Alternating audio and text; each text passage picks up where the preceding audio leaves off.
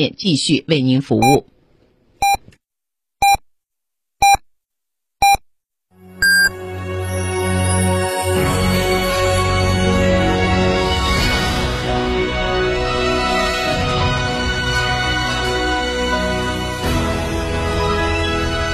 成都的声音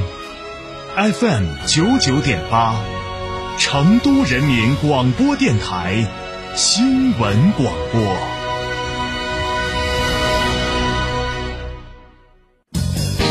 驾车出行慢一慢，遵规行车最安全。行路过街看一看，不闯红灯莫乱穿。文明城市从我做起。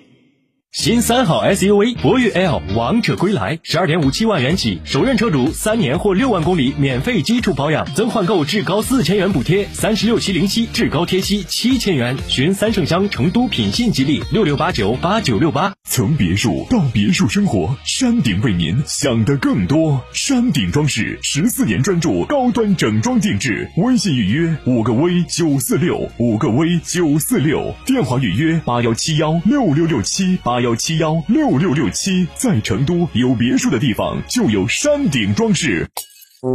你这孩子这么调皮，怎么不上天呢？还真能。哪里可以？成都广播电视台联合品牌航空举办一起世界体验活动，民航教员指导，模拟驾驶，上真飞机体验驾驶舱，培养航空安全意识。听上去还不错。没错，全程托管方式，专业教员团队，生活高品质保障，大人还能畅玩重庆。就在一月二十五号，活动详询八四三幺四五八三八四三幺四五八三。音乐节要听，音乐节要看，音乐节要有参与感，音乐节还要有科技感。中国成都汽车音乐节，虚拟与现实的碰撞，放肆嗨玩的炫酷场景，解锁元宇宙。这一次我们不一样。收看中国成都汽车音乐节虚拟演唱会，请关注斑马数字生态公众号。九九八快讯。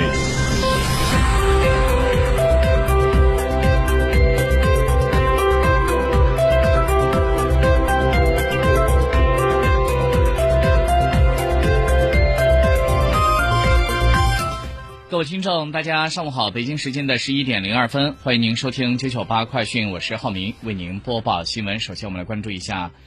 国内方面的消息。在今天上午举行的第十九届中国改革论坛上，中国经济体制改革研究会的会长、国家发改委的原副主任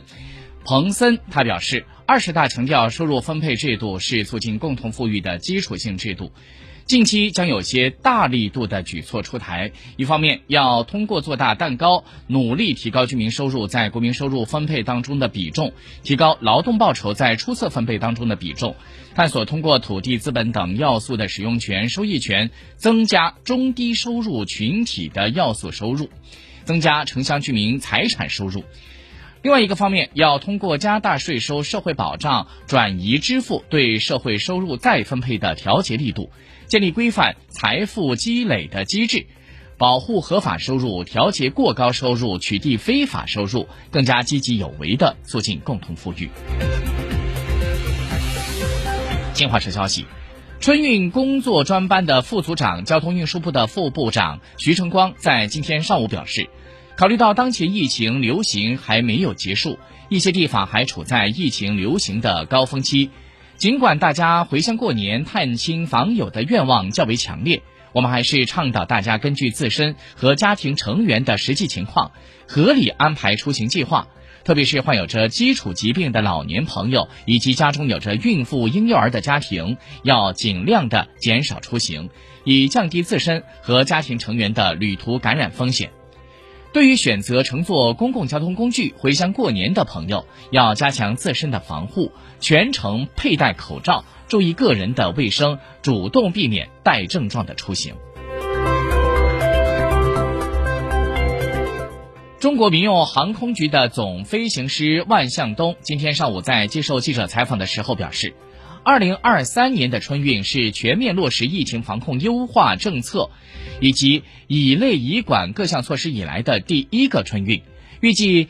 民航客流量将会明显的增长。在春运期间，全民航日均安排客运航班一万一千班，为二零一九年春运期间的百分之七十三左右。预计客流量总体将会呈现出错峰放假开学、错峰返乡返岗、错峰出游出行等特征。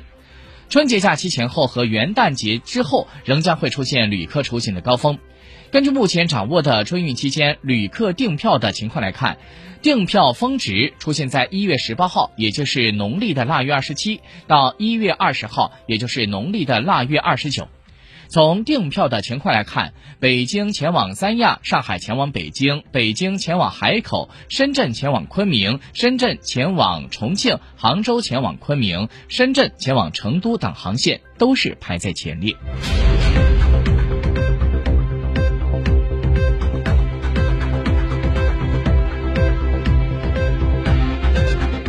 国家邮政局的副局长陈凯今天在上午举行的新闻发布会上表示，十二月中旬开始，一些城市的快递员群体出现了感染的情况，部分快递网点和分拨中心因为减员无法正常工作，给分拨和投递等环节运行带来了现实困难，导致部分企业和部分环节出现了积压的问题。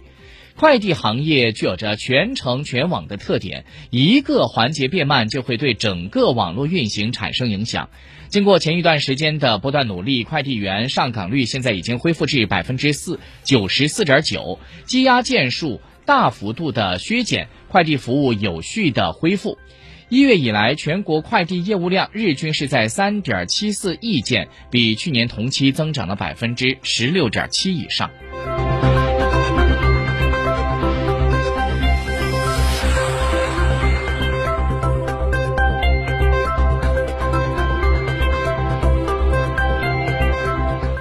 天人民币对美元的中间价报在六点八九一二，调升了十四个基点。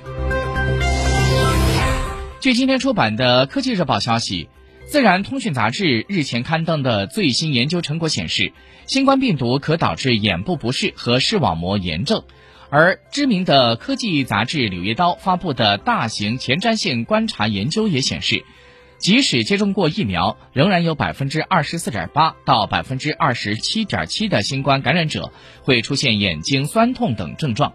研究表明，新冠病毒很有可能存在眼部的趋向性。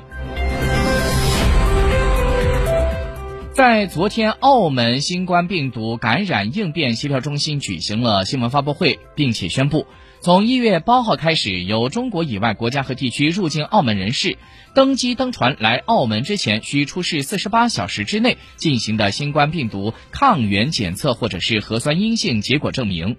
由内地、香港特区或者是台湾地区入境澳门的人士，无需出示任何新冠病毒核酸检测证明。接下来，我们再把视线转到国际方面，来关注一下最新的国际资讯。根据日本广播协会 NHK 在今天上午报道，美国政府当地时间五号宣布，将会在本月十一号，在首都华盛顿举行日美两国外长防长二加二会议。日本的外务大臣林方正和防卫大臣滨田敬一，以及美国的国务卿布林肯和国防部部长奥斯汀将会参加。